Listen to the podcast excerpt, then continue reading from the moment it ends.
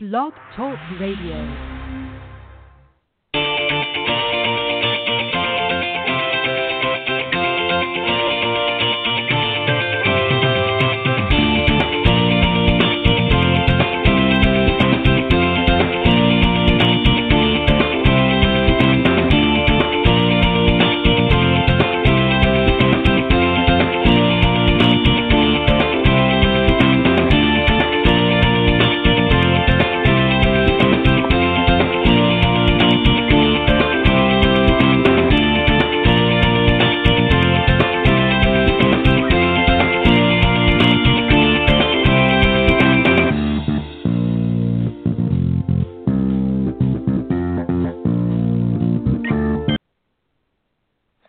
Right, good morning, everybody, and welcome to the 100th episode of the Women of Golf Show. I'm Ted Odorico, and right alongside here to celebrate with me is none other than Legends Tour player and LPGA professional Cindy Miller, and we're excited to be here. Welcome, Cindy.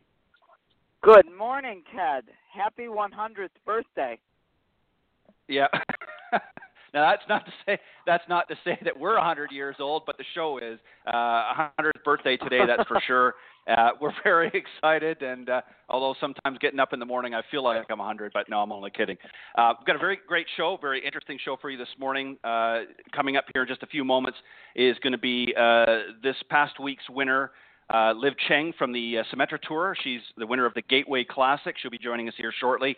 And uh, a little bit later in the show, uh, Suzanne Noblett, uh, an LPGA teaching and club professional. She's uh, been in the business since, well, well early in the, the years, and she was actually a um, player as well on the Symetra Tour, which at that time I believe was called the Sunshine Tour uh, back then in the day. And uh, she's got lots of great accolades. We'll talk a little bit about that and talk about uh, her approach to the game as well. But in the meantime, while we're waiting for Liv to come on board, um, Cindy, uh, a great milestone for us, 100th episode today.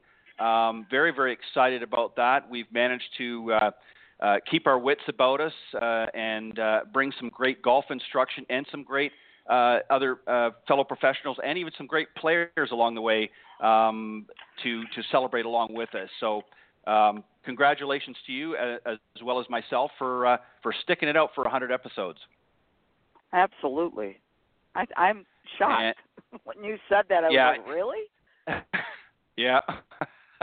it, it's hard to believe, but um, yeah, 100, and it uh, you know it, it really, in in retrospect, I know a lot of people say, well, it doesn't really go that fast. It actually seems like it went faster than it did. I mean, when you think of 100, you think, wow, it's a big number, but in the grand scheme of things, uh, 100 really isn't that much anymore, but, but it is in, in some respects. But uh, we're very excited to, to be celebrating that, and we're glad that you could join us this morning. And just to remind everybody um, how to keep tuning in, go to blogtalkradio.com and uh, just type in the search key, type Women of Golf, and that will take you to the uh, page there in Blog Talk Radio's uh, network, and you can listen to the, the, live broadcast from 9 to 10 a.m. Uh, Eastern Standard Time, uh, anytime uh, on Tuesday mornings.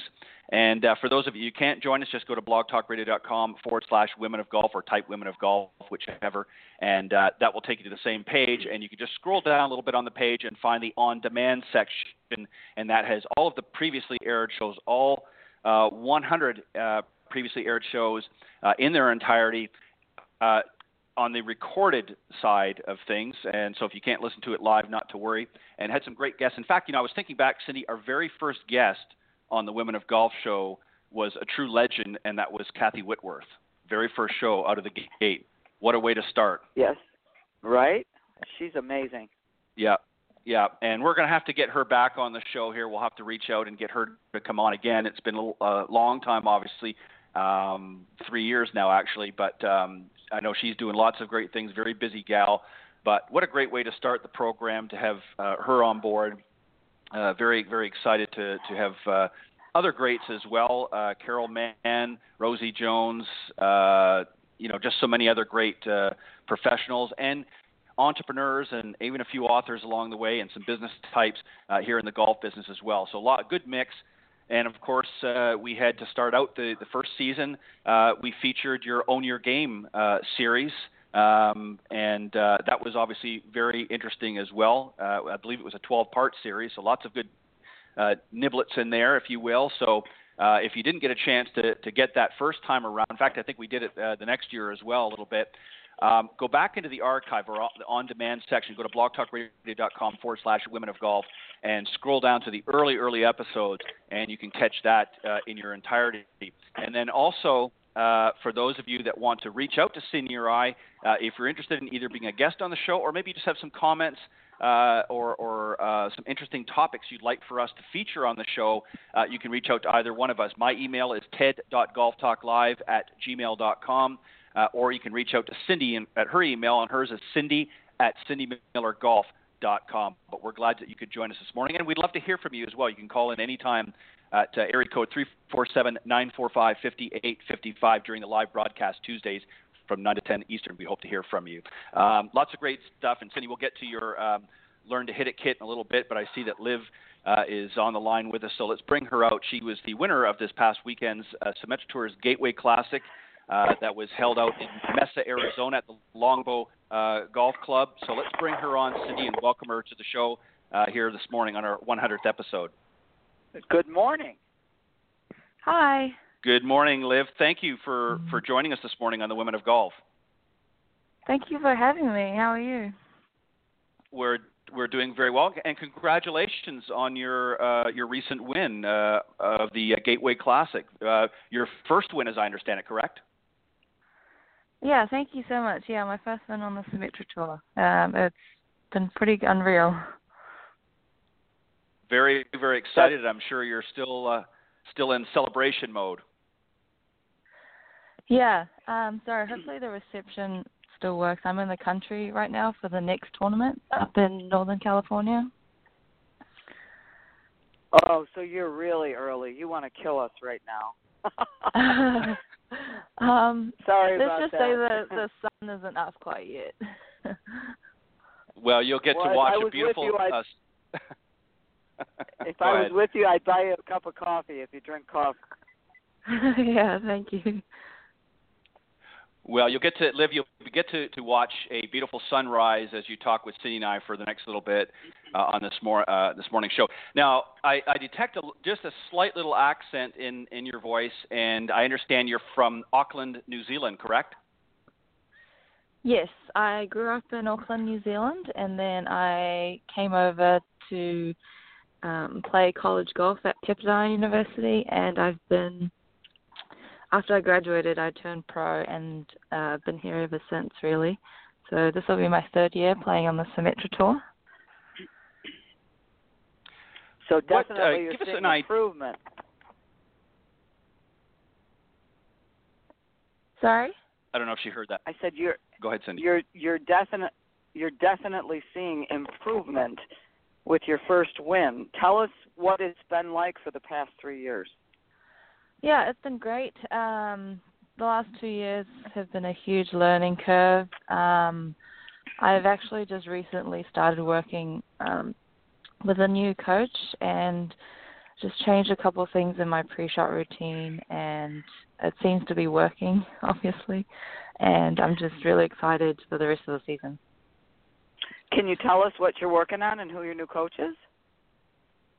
Um, my new coach, uh, she's the coach for mental training, um, Sarah Carruthers, and um, she's based in New Zealand. And just changing, um, kind of focusing on what I want to do as far as um, like how I feel on the golf course, and you know, no swing thoughts. I think a big part of um, my pre-shot routine being on the golf course is just focusing on one shot at a time and not thinking about swing thoughts and just um, being present in the moment.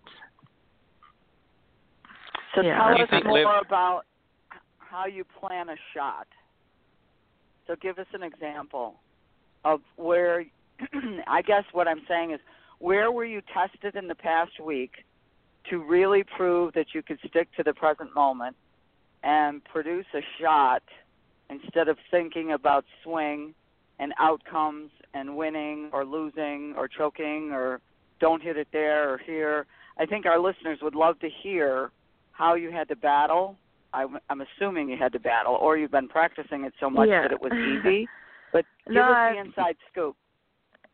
So um, I've only just started working with her for a couple of weeks, and I think the biggest, um, I think the, uh, the that last couple of holes on my last round, I really battled it out because, um, obviously I'm just starting out and I'm still struggling a little bit with not thinking about swing thoughts, and I think I um, was thinking a little about swing thoughts because I got a little bit out of position with my driver and in like the desert golf. So I was in the desert and on the 17th hole I um, made a great par save, holding like a 17 footer, and my putter was the one that got the job done.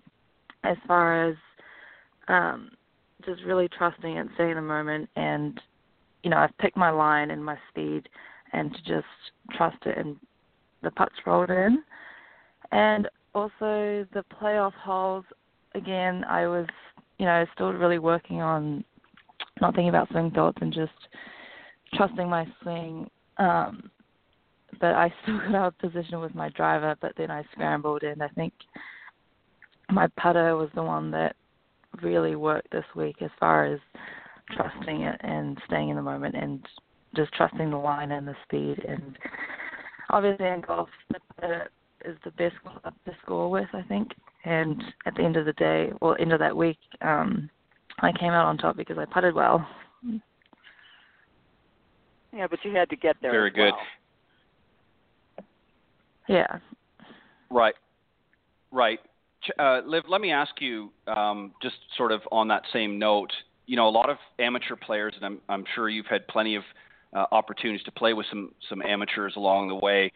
Um, obviously, have a different approach to the game. They don't understand that some of the mental challenges that are, uh, a tour player faces. Um, what are some of the common mistakes mentally that you see uh, a lot of amateurs do? Um, what where's what's sort of the trap that they fall into more often than not, and then also the, some of the physical issues that you see with a lot of players. What are some things that that from the physical part of their game that you would like to see more amateurs work on in order to improve? Um, I feel like um, I've been doing a lot of amateur stuff until up until this year, I guess, as far as um, thinking about the outcome and thinking about my score on the golf course, which um, can be detrimental when you're trying to play your best. Um, so I think just focusing on the shot that's right in front of you and what you want to do with that shot, and just visualize what you want to do and just trusting it. Um, mentally, I think the biggest hurdle is to let go and just trust in yourself, and because you you know how to hit a club, you know how to hit a ball and putt the ball. You just need to execute it. Um, yeah, I think just thinking about score is pretty detrimental, and I think I've learned a lot as far as worrying about the outcome and just focusing on the present moment. I think is the best way to go. Yeah, I, I would agree. I think a lot of amateurs, you're right. I think they're they're thinking too far ahead. They're thinking two or three holes down the road. Well, I, I've got that difficult hole coming up, and they're worrying about that, and they haven't even finished the hole that they're on so they're not really playing in the moment. And uh, as you said, that that can be detrimental to the playing. What about the physical parts of the game? I mean, you see amateurs out there on the on the practice tee; they're just you know beating balls to death out there, but they're not really practicing with any sort of purpose. What advice would you give them um, to maybe change their practice routine a little bit better to make it more effective? I think um, what really helped me is to go through my pre-shot routine on the driving range. So taking your time and picking out a target, you know, on the driving range and kind of not just hacking away at balls, but like picking a target and going through your pre-shot routine and you know behind the ball visualizing what you want to hit and you know take your time to really like basically you want to emulate what you want to do on the golf course on the driving range so as much as you can make it like a real scenario and put pressure on yourself practicing, I think that will help you on the golf course when you're actually playing. Right, well said. Um, Cindy, go ahead. Tell us because again, I think you've hit the nail on the head. None of us can control what we shoot or the Mhm. outcome of a tournament. Yeah.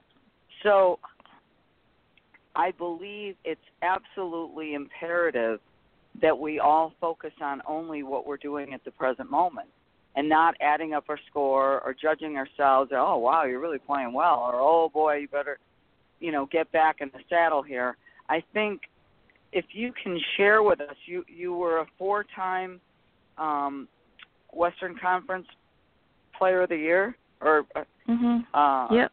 first time yeah first team so tell us what you've learned since maybe your freshman year of college to the point and is it hitting the ball better because i teach an awful lot of kids who aspire to be you is it hitting the Mhm. ball better or is it managing yourself better I think managing myself would probably weigh a bit more in importance um, as far as playing better. Obviously, you need a good foundation of hitting the ball well. Um, but once you get to professional level, like everyone can hit the ball well, and you just need to figure out what works for you and um, how to get yourself around the golf course.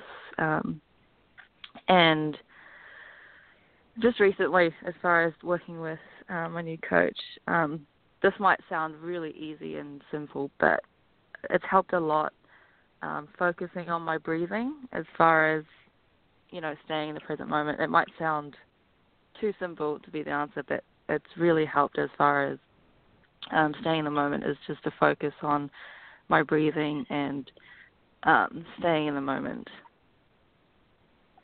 well, i think No, that it makes a lot of it's so Im- important because it's a personal awareness Yeah. I mean, needless to say, uh, do you know? Are you real competitive? Are you quiet? Are you shy? Are you outgoing, introverted, extroverted? Um, I'm quite introverted, but I am pretty competitive. Okay. hmm. Are you a That's perfectionist?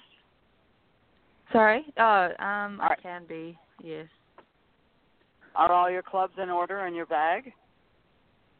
Um, at the end of the day, like I, I'm pretty easygoing. Like caddies can do whatever, but end of the day, it's got to be in order. If Hmm. you were walking onto a driving range that um, all spots were filled except one in the middle next to Christina Kim or one way way on the end, which spot would you take? I'd take the one in the middle. It's Would open. you?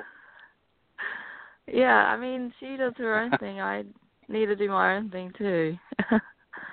Okay, so you wouldn't sit there and talk. You'd just focus on your own thing. But why would you take the one in the middle? I mean, if she wants to talk, I'd I'd talk to her. Um, but otherwise, I'd probably do my own thing.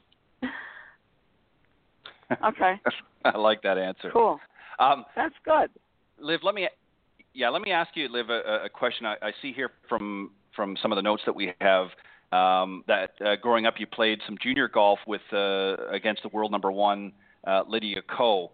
Uh, obviously, you, play your own game, as does she. But is there anything that uh, you know when you sort of flip back in, in the mental rolodex that you re- recall from playing against her that you learned um, that has maybe helped you today? Uh, just her work ethic. Lydia is amazing, and you know, playing junior golf, she was always, you know, in contention, and it was great to see. And I'm, it's great to see her now, you know, on, top of the world as far as moving up from New Zealand. Um, it was just really good to watch her, even in junior golf. Like she, basically like a robot. Like she could hit it the same place every time and I think it was just the work ethic from a very, very young age and um yeah, that's what I aspire to do.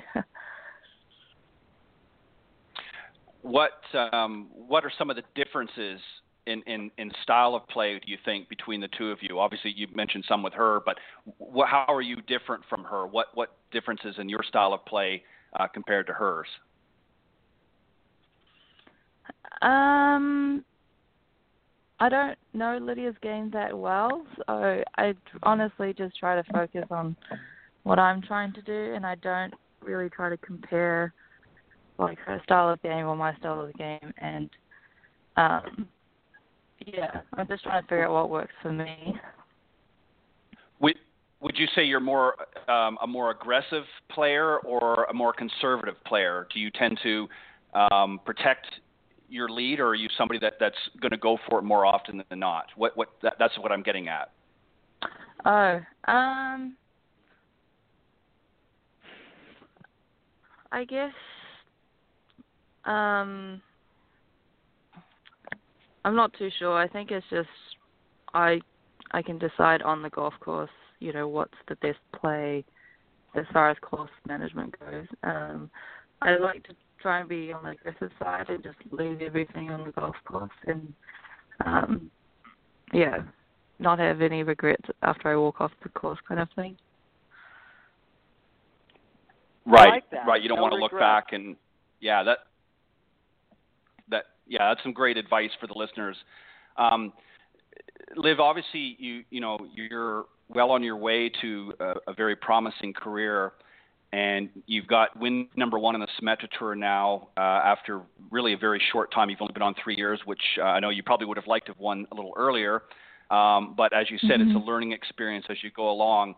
Um, what are you going to take away from this win that's going to help you propel to the next win? What what what information are you going to draw on or experience are you going to draw? Obviously, I know you want to leave it on the golf course as you just said, but I think you always draw certain experiences from uh, a positive experience to help propel you to the next uh, level. So, what do you think you're going to draw from this win that's going to help you uh, for your future games? Uh, I think obviously it has given me a lot of confidence as far as um, you know making it over the line and getting that win on the Symetra Tour.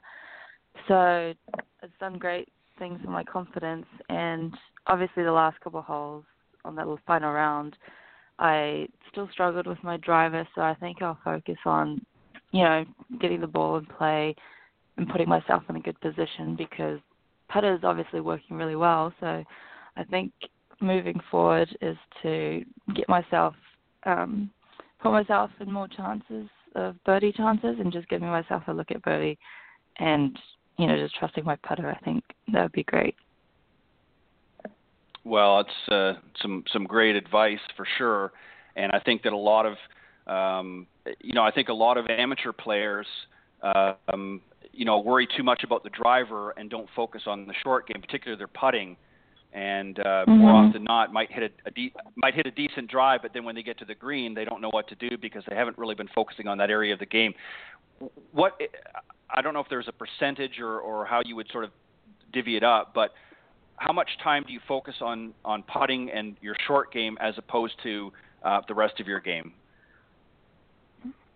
Uh, I probably do putting and chipping around the greens like 75% of the time. Um,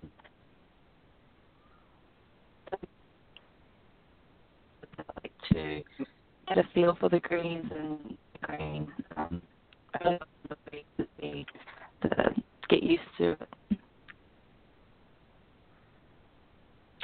Well, we got a little bit got a little bit choppy on that one. I don't know if you can repeat that or not, but I think the the reception that you had there was a little bit off. You, can you repeat Oh, that again for us, please? Sorry. Um, I said I practice okay. about 75% short game, and I like Okay. to uh, spend a lot of time around the greens early on in the week because we play on so many different types of golf courses and different types of grass and grain, and it's good to get a feel for the green that week. Um, you know, working around the greens. Right. Um, now, where are you off to this week? You said I think you said Northern California is uh, is where you're playing this week. Is that correct? What's what's Yeah. coming up? We're playing at Windsor Golf Club, just outside of San Francisco, in wine country. Oh, okay. Oh wow. so a little pre-celebration, in other words. yes. It's lovely out here. Yeah, it's beautiful up there. I've been there a few times. Um, well, Liv, we want to thank you for. I know it's early, so we're going to let you go so you can uh, can get ready to to begin your day. But we want to thank you on behalf of Cindy Miller and I uh, for joining us this morning and, and, sharing a little bit of information with our our um, uh, our audience. And we appreciate uh, you doing so so early in the morning. So thank you, and congratulations again on winning uh, this year's Gateway Classic on the Symetra Tour. Thank you. It was my pleasure. Thank you for having me. Have a All great right. day. Good luck. Thanks. Bye bye. Bye All right. Bye bye. Um, great young lady. You know, I, I don't know if you noticed this or not, Cindy, with a lot of the players, but very similar focus. Um, they're they're very uh, obviously. Uh, you know, everybody has their own individual style, and, and as she pointed out, Lydia Lydia Ko is is um, you know a real workhorse and very um, very regimented in her play. But um, but they're all very focused. Um, they have specific goals, specific tasks they, they want to accomplish. Um, obviously, their long-term goals they want to win the tournaments, but um, you know you can really get a sense that they want to focus in on key areas of their game. And I like that her answer, you know, when she mentioned the fact that she leaves, you know, whatever happened on the golf course. Um, that's extremely important, isn't it? Yeah, it really is. I mean, they're so mature. I guess because they've really played golf on purpose for quite a while. I mean, it's different Mhm. now than it was when I played, but I like the fact that she said she wants no regrets. So she's Yes. probably paying attention to her choices and making sure she's totally committed to the task at hand of what she wants to produce, which is great. Right. Uh, So the she's not really emotional, which is super. And I she just taught me a lesson, you know, practice your short game at 75% of the time. Well, there you go. You know, and that's Yeah. that's why her putting saved her because that's what she's working on. Well, if you if you truthfully look, Cindy, and, and I know you know this because you get an opportunity to watch so many great uh, young and and and older players um, throughout their career play um, through your own um, you know access to the golf course and that. But um, you know, if you look at the the really true stars in golf, that's a very common thread. Um, you will see them spend more time working around the green in their short game than you will see them out there with their driver. And I think what I was trying to allude to, I guess, earlier in, in my questions was, you know, what a lot of the amateurs tend to do is the opposite. They spend more time on the tee uh, or on the driving range, you know, trying to perfect the, the perfect golf shot and spend very little time. I, I, in fact, I would be lucky if they spent 25% of their time around the green. And I think that's pretty accurate for uh, a lot of amateurs. So would you agree with that? I do agree with that. and it doesn't matter, you know, Cindy, how many times you you try to drill it home to them that they need to sort of flip the script a little bit. I think it just, you know, a lot of people just it's not as much fun for them, I, I guess, and um, you know, one thing I, I wanted to ask her, but you know, obviously we had to let her go, is um, what she does in a, you know, everybody has these days, Cindy. I know you've had these days where you just get up and it's like, I, I just don't know if I can do it today. Um, so I'm going to ask you that question. What did you do on days when you got up and you're ready to play uh in a tournament, and th- the wind literally was not in your sails that day? What did you do to motivate yourself for that day? Well, it's kind of like days that you don't feel like working. You know, you Yeah. you got to get up and do what you got to do, and you got to be change your mindset and just say, you know, I need to be grateful that I have the opportunity. There's people laying in the Mhm. hospital getting ready to die. You know, so stop whining and do something about it. So Right. I, I, Right. you know, it's like I, every once in a while you have a little pity party and you say, okay, stop. You need to be grateful. So that's kind of what I do. Yeah, well said. Um, well, now would be a well. We're waiting for Suzanne. Now would be a great time um, to help the golfers out there in a different way um, by talking a little bit about your Learn to Hit It kit. So why don't you uh, share that with the with the folks a little bit about the kit and then how they can get their hot little hands on one. I created the Learn to Hit It kit to teach people to hit the golf ball clean, airborne, and straight on purpose. the best thing about the kit is that you can basically watch the 10 module online course in your backyard on your iPad while you're swinging the club and hitting foam balls off the plastic or the portable mat that comes with the kit. So, included in the Learn to Hit a kit is a portable practice mat, nine foam golf balls, basically, my Golf 101 book, a coupon for 10% off any Callaway club that you choose, and this 10 module online course, and it's all for $99.99. So if you're interested in buying the Learn to Hit It kit, go to learntohitit.kit.com. Very good. And uh, as I've said many times, Cindy, um, it's a great offer, and, and, as you pointed out, it's really um, for the cost of, of, of, of a lesson. And uh, the great thing is you can you can use it over and over again. There's um, like you said, there's a 10 module um, component to it as well as the, the practicing component with the with the foam balls and the mat and and uh, the discount on on any Callaway golf club. But it, it's it's something that you can use and use again, and you can take with you if you're traveling. Um, it's something that you can use uh, even in your hotel room if you want. Uh, you can watch um, some of the video, or you can even do some practicing in your, your hotel room without having to worry about uh, doing any damage. So it's a great thing. Go to learntohitit.kit.com and get yours today. Um, Cindy, and I think know, our, our very special guest I, is. Oh, sorry, go ahead. Yeah, go ahead. One more thing. I just have to say, even if you're a golfer who's played a lot, the simple solutions in the online course if you're hitting the ball left, maybe the face isn't square. I mean, it's very, very quick and easy components and lessons to teach you how to hit it better. So, with that, welcome to our guest. Introduce her for us. I will. All right, our very special guest this morning is Suzanne Noblett. Uh, she's an LPGA uh, teaching and club professional, Class A member since uh, 2003, and she's also been a two-time LPGA Midwest Section uh, Teacher of the Year and a, a, nominee as a two-time LPGA National Teacher of the Year as well. Uh, considered to be a top 50 instructor in the U.S. Uh, from Golf uh, Range Magazine. And uh, she also is the recipient of the LPGA Midwest Section Jeri Reid Spirit Award. she's a member of the Proponent Group and a certified, and also a member of the Certified Golf Coaches. She's played for uh, a number of years as well. She played, uh, I believe, on the Sunshine Tour uh, earlier on in her career before she jumped into the teaching side of things, and uh, just got some great, great accolades to to her her credit. And I think we we need to get her on the show. So let's welcome our very special guest this morning. Good morning. Good morning, Cindy and Ted. How are you guys? We're doing great. Yeah. Well, I want to We're... apologize a little bit for my voice. It's a little cracky. I've been uh dealing with uh wonderful weather here in Indiana. So, yeah.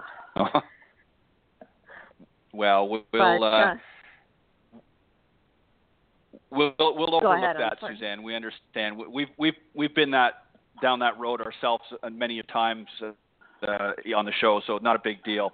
Um, let, us start off a little bit. Um, we, we just spoke with uh, our first guest, Liv Cheng. She just won the Symetra Tours uh, Gateway Classic here just this past weekend, and obviously this was her first win. Now you've obviously had some opportunity to play uh, competitive golf. When you sort of flip back in your mind uh, during your more competitive days, what was the main focus? Obviously, you wanted to win tournaments, but what was the focus when you went out there and when you got off the course? Um, much like she talks about, she tries to leave whatever happened on the golf course on the golf course and not take it with her. What was your uh, process when you were playing competitively? Uh, yes, uh, when you're when you're playing in a competitive uh, format, you know it it needs to be all about you, and you have to focus on the job at hand, if you want to say. Uh, it's one shot at a time, one hole at a time. You're not playing against the field per se. I found it always worked better for me if I was playing against the course and not any particular uh, competitor. And when I was able to stay focused and do that, then the results were good. Um, and your previous guest is absolutely right. Uh, you want to leave any bad shots uh, there at the golf course. You don't want to take them with you going into, you know, the following uh, round the next day. It's over. Right. It's done. You can't do anything about it except leave it back there, and then start the next day as a fresh new day, fresh new start. So. Yeah, and and that's not always easy to do. Even for the professionals, they they struggle with that from time to time. Uh, but certainly they have a much better handle on it, I think, than many of our amateurs do.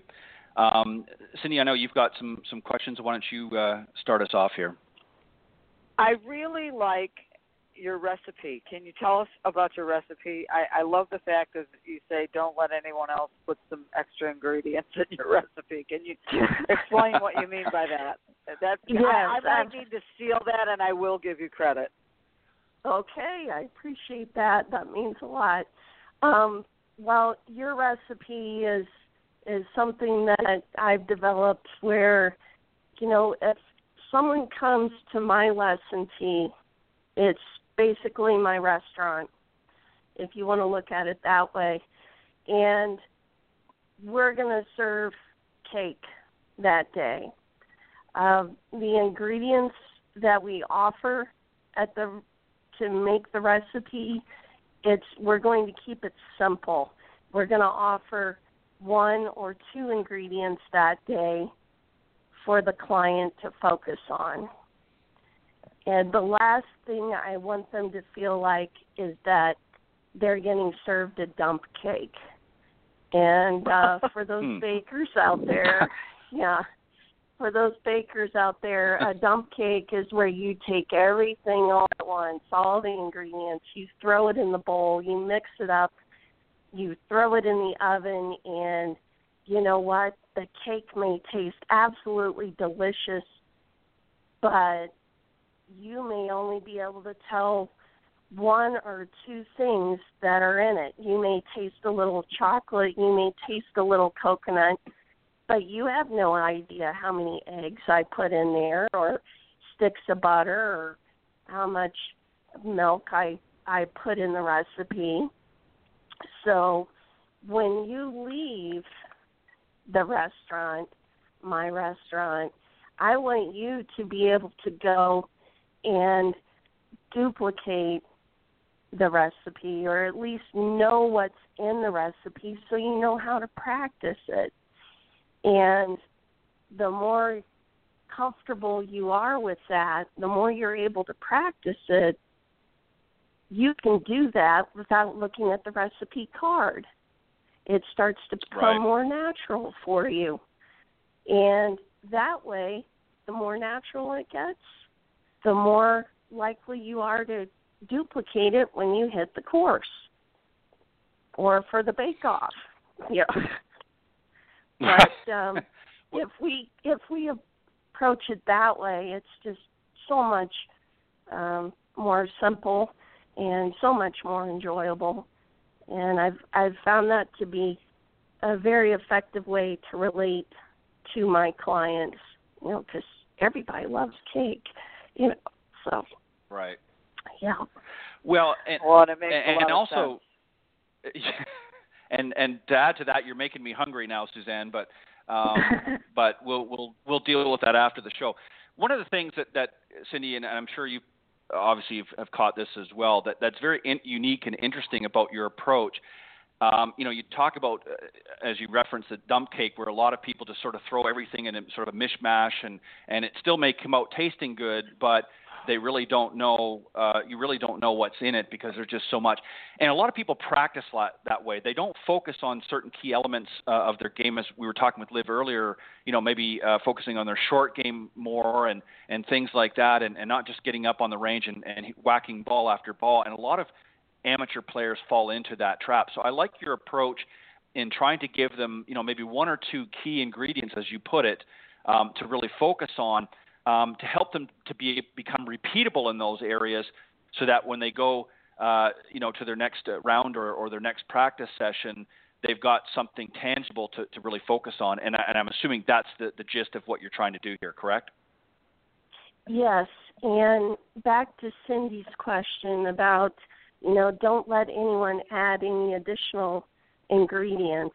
You know, how many times have, because I know it's happened to me, you know, you're out there practicing and and someone comes up and they're very well meaning and they're like, oh, well, let me help you here, you know, and they start mm. throwing out their own ingredients that work for them but are completely different than what your professional has asked you to work on. And so with those additional ingredients being added to your recipe, the recipe doesn't turn out as well and everything becomes confusing and then we end up with burnt cake. so yeah. Yeah. Right. And and obviously you you you, emphasize the, the the fact of making it fun.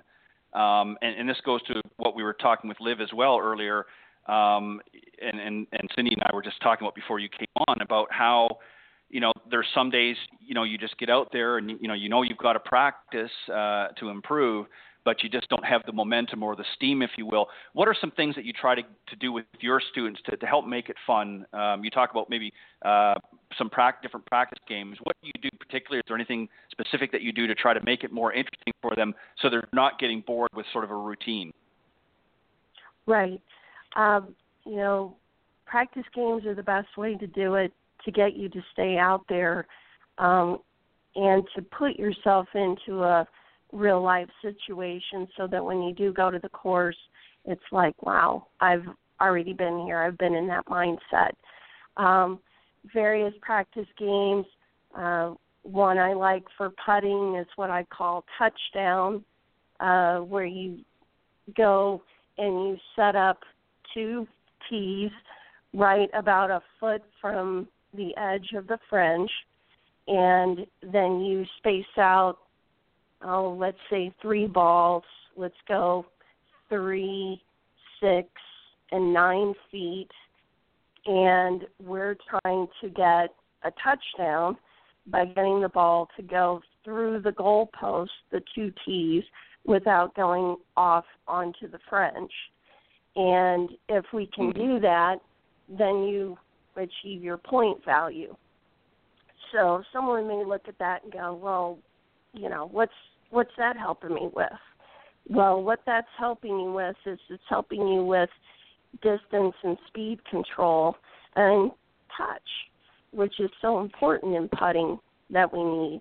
Mm-hmm. Um, you know, that's that's just one example. And another example could be, let's say, your bunker game needs some serious work. You know, and you could set up a circle, um, around your target, around the flag. If you get it in that flag, that's worth so many points. If you just get it on the green, which should be the first objective anyway, just getting it out of the bunker, give yourself a point. Get it onto the green, give yourself another two or three points. Get it within that 12 foot circle around your target well, that's worth 10 points, and if you hold it, that's worth 20. You know, anything right. can be made into a game. And if a person is having fun, once they learn their basic skill, once they get comfortable with their recipe, and they're starting to, you know, see uh, more consistent results, to get them to continue that forward movement of feeling even better about it, you know, uh, owning it, if you will, to where they're not having to think about it all the time. I can't think of a better way than to make a practice game out of it. You know, those are just a couple of examples, but it's endless of what someone can do. It's it's all imagination. And if you can do that and practice that way, you'll have fun. You'll want to do it more.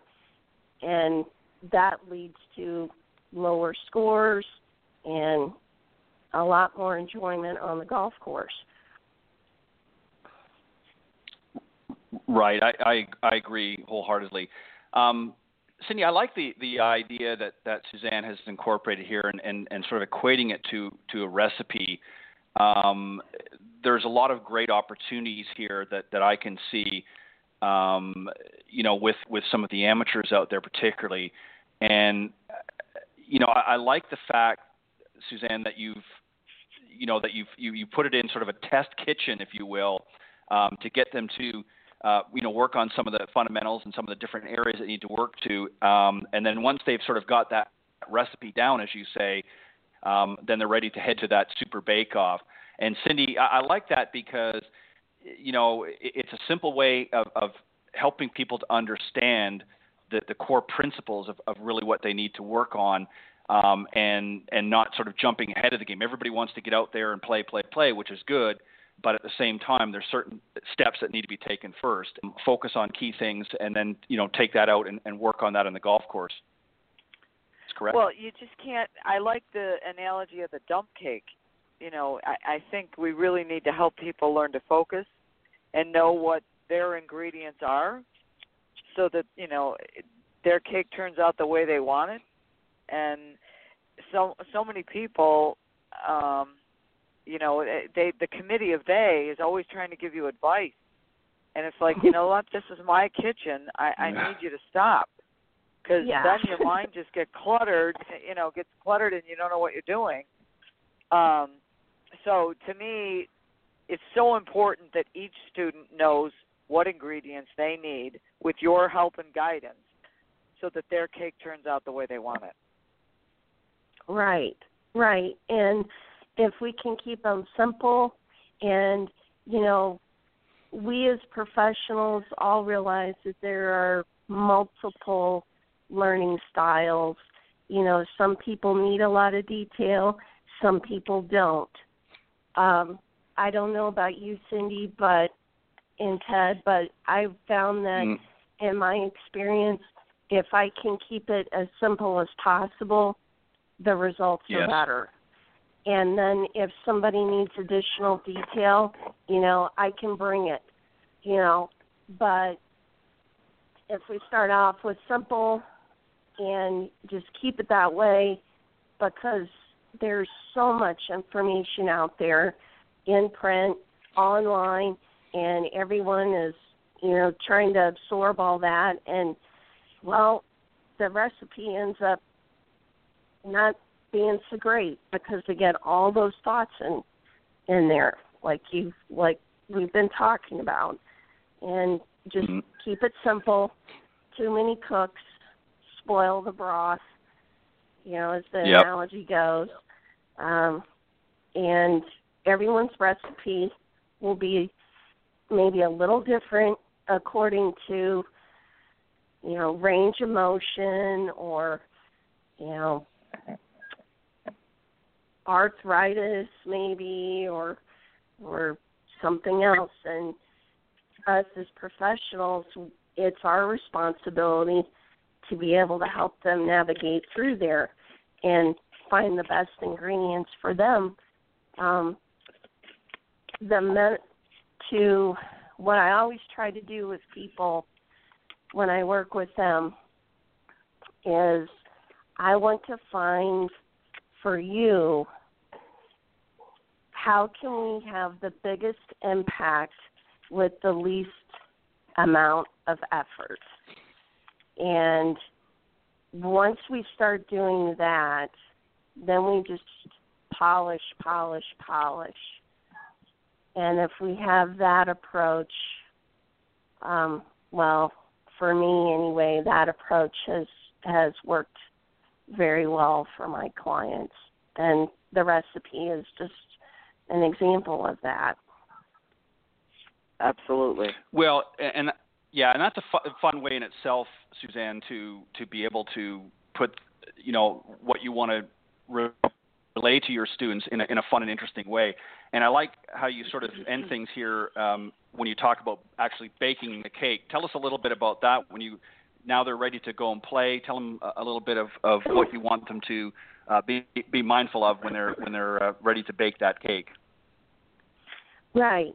Um, baking the cake happens uh, even during practice. I mean, we're we're going through, we're working on the recipe, helping them be consistent in, let's say, their approach to the ball. Okay, and I share with them treat the area around the ball as the oven. Once you get into the oven and you aim it, go bake your cake because the longer you stay there over the ball, the worse it's going to get. The cake's going to burn because now we're overthinking mm-hmm. it and we get in our own way. So once you get up there, bake your cake. Let it go. Everything's done. Go. you know. Right. And you know, the the first time I used that analogy, I I got a kind of a funny look. But then they're like, you know what? You're absolutely right. That's well, that's, that's why we're the way laughing. to think about it. You are absolutely right. You don't open right. the oven. Oh, how you doing in there? Are you are you baking? yeah, exactly. Exactly. I don't know about you guys, but burnt cake to me right. just ugh, yeah. But when we hit that when we hit that perfect shot, that was a nice fluffy cake. That was a great cake. Right. And we didn't get in our own way. We didn't take a lot of time. We just got in there and boom. Yeah.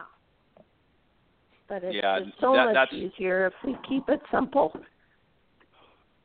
Yeah, Cindy, that is so important. You know that that's a that's a great metaphor, um, Suzanne, that, that you've put together here um, of of really what people need to expect and how they need to, to sort of visualize things. And Cindy, that's just uh, you can't ask for a better, a better way to do that because that's true, right? I mean, you get in the oven and and uh, you've only got so much time, and if you spend more time than what you need to, uh, you're going to get burnt. And, and in the case of golf, obviously, you're, you're you know you're going to overthink and you're going to and we've talked about this many many times you and I Cindy on the show about uh, overthinking the process and and not getting in there and and and you know at the task at hand right Absolutely.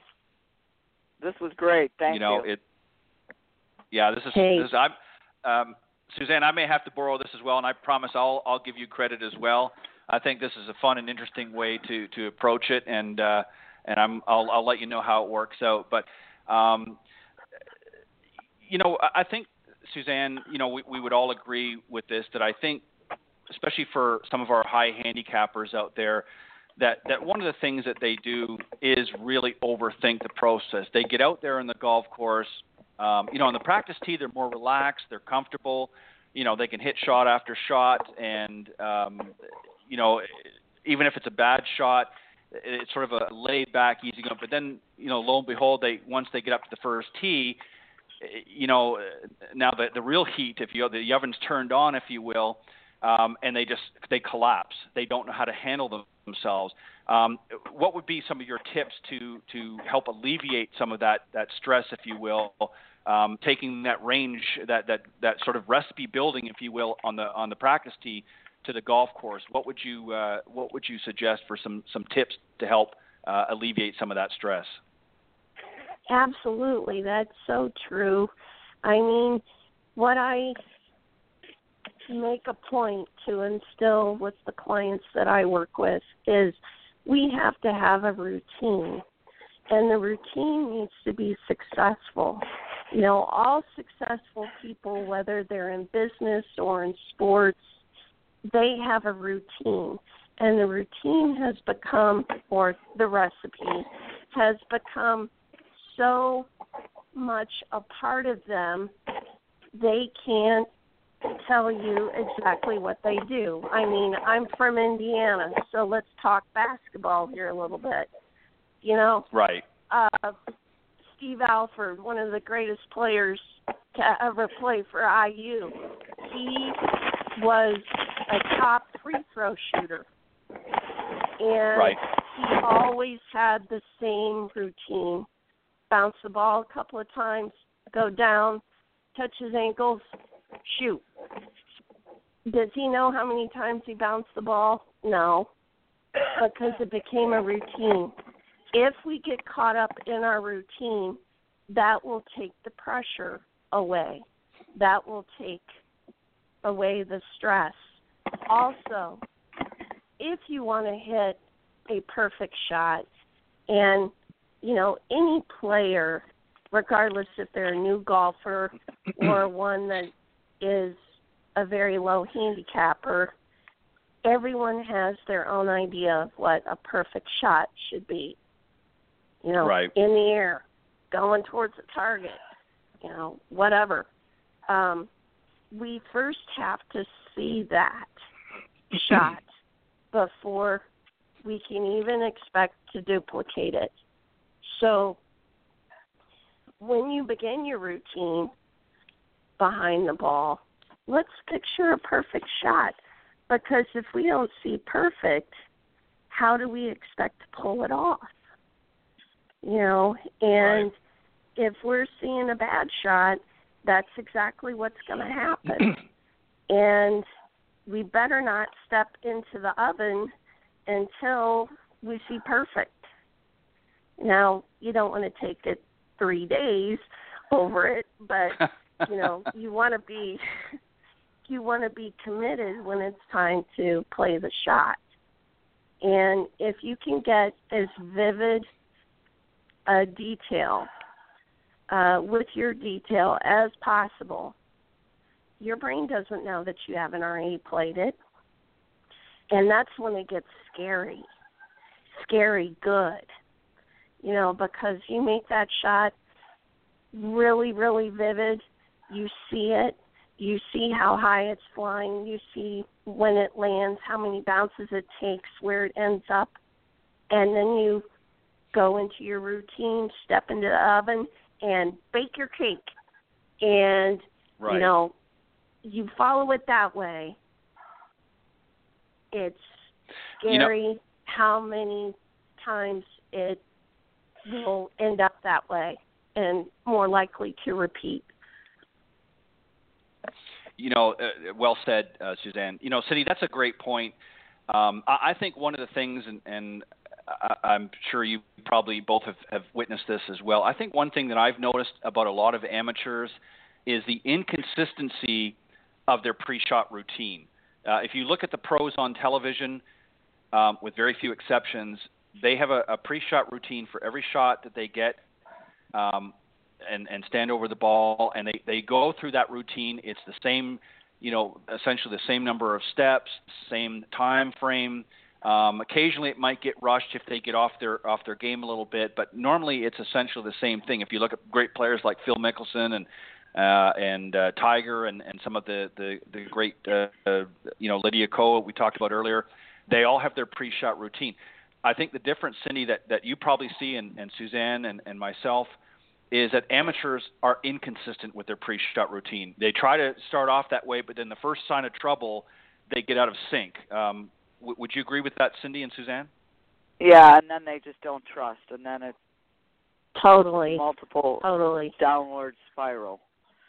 Yeah, and then they're And- starting to the grasp for other things like, oh, that didn't work. I'll try this. That didn't work. You know, or Fred's telling them to do something, or Francine saying, no, you got to do this. You know, totally agree And with that. Yeah, and that's when you know your as you say your friends are throwing another uh, ingredients into the recipe, and that's a, a recipe for disaster. Um, Suzanne, we, we want to unfortunately we're out of time, but we want to thank you for joining us this morning on, on the Women of Golf, and uh, uh, we hope, hope you're you're feeling better, and, and when you do, uh, we'd love to have you come back. Well, thank you so much for having me today. I really enjoyed it, and and I appreciate the opportunity, and and uh, hopefully uh, we'll have some really good bakers out there. Absolutely. Yeah. Thank you so much. Yep. Thank you. All right. You guys have a good day. All right. Thank you. Suzanne. All right. You too. Yeah, you too. Thank you, Suzanne. Mhm. All right. Bye bye. All right. That was our very special guest, uh, Suzanne Noblett, uh, great uh, LPGA teaching and club professional uh, up uh, in the uh, Midwest and uh, helping uh, some of you folks out there bake some good cakes uh, out on the golf course and hopefully off the golf course as well. Um, Cindy, great 100th episode. Uh, as always, uh, uh, enjoy doing these shows every Tuesday with you, and we have a, a lot of fun and some interesting guests. And we're going to have on next week, I believe, we're going to have some folks from the LPGA uh, coming here uh, from the uh, the corporate office are going to be uh, coming here on the show. There'll be three of them, and, and uh, we'll announce that next week. But uh, in the meantime, on behalf of uh, Cindy Miller and myself, I'm Ted Odorico, and we're uh, honored and, and considered a privilege to, privilege to have you join us each and every Tuesday morning from 9 to 10 a.m. Eastern here on the Women of Golf Show. And thank you for helping us to celebrate our 100th episode of the show. So, uh, without further ado, thank you again for joining us, and we will see you next week right here on the Women of Golf. Thank you, Cindy, and have a great week. You too. Bye bye.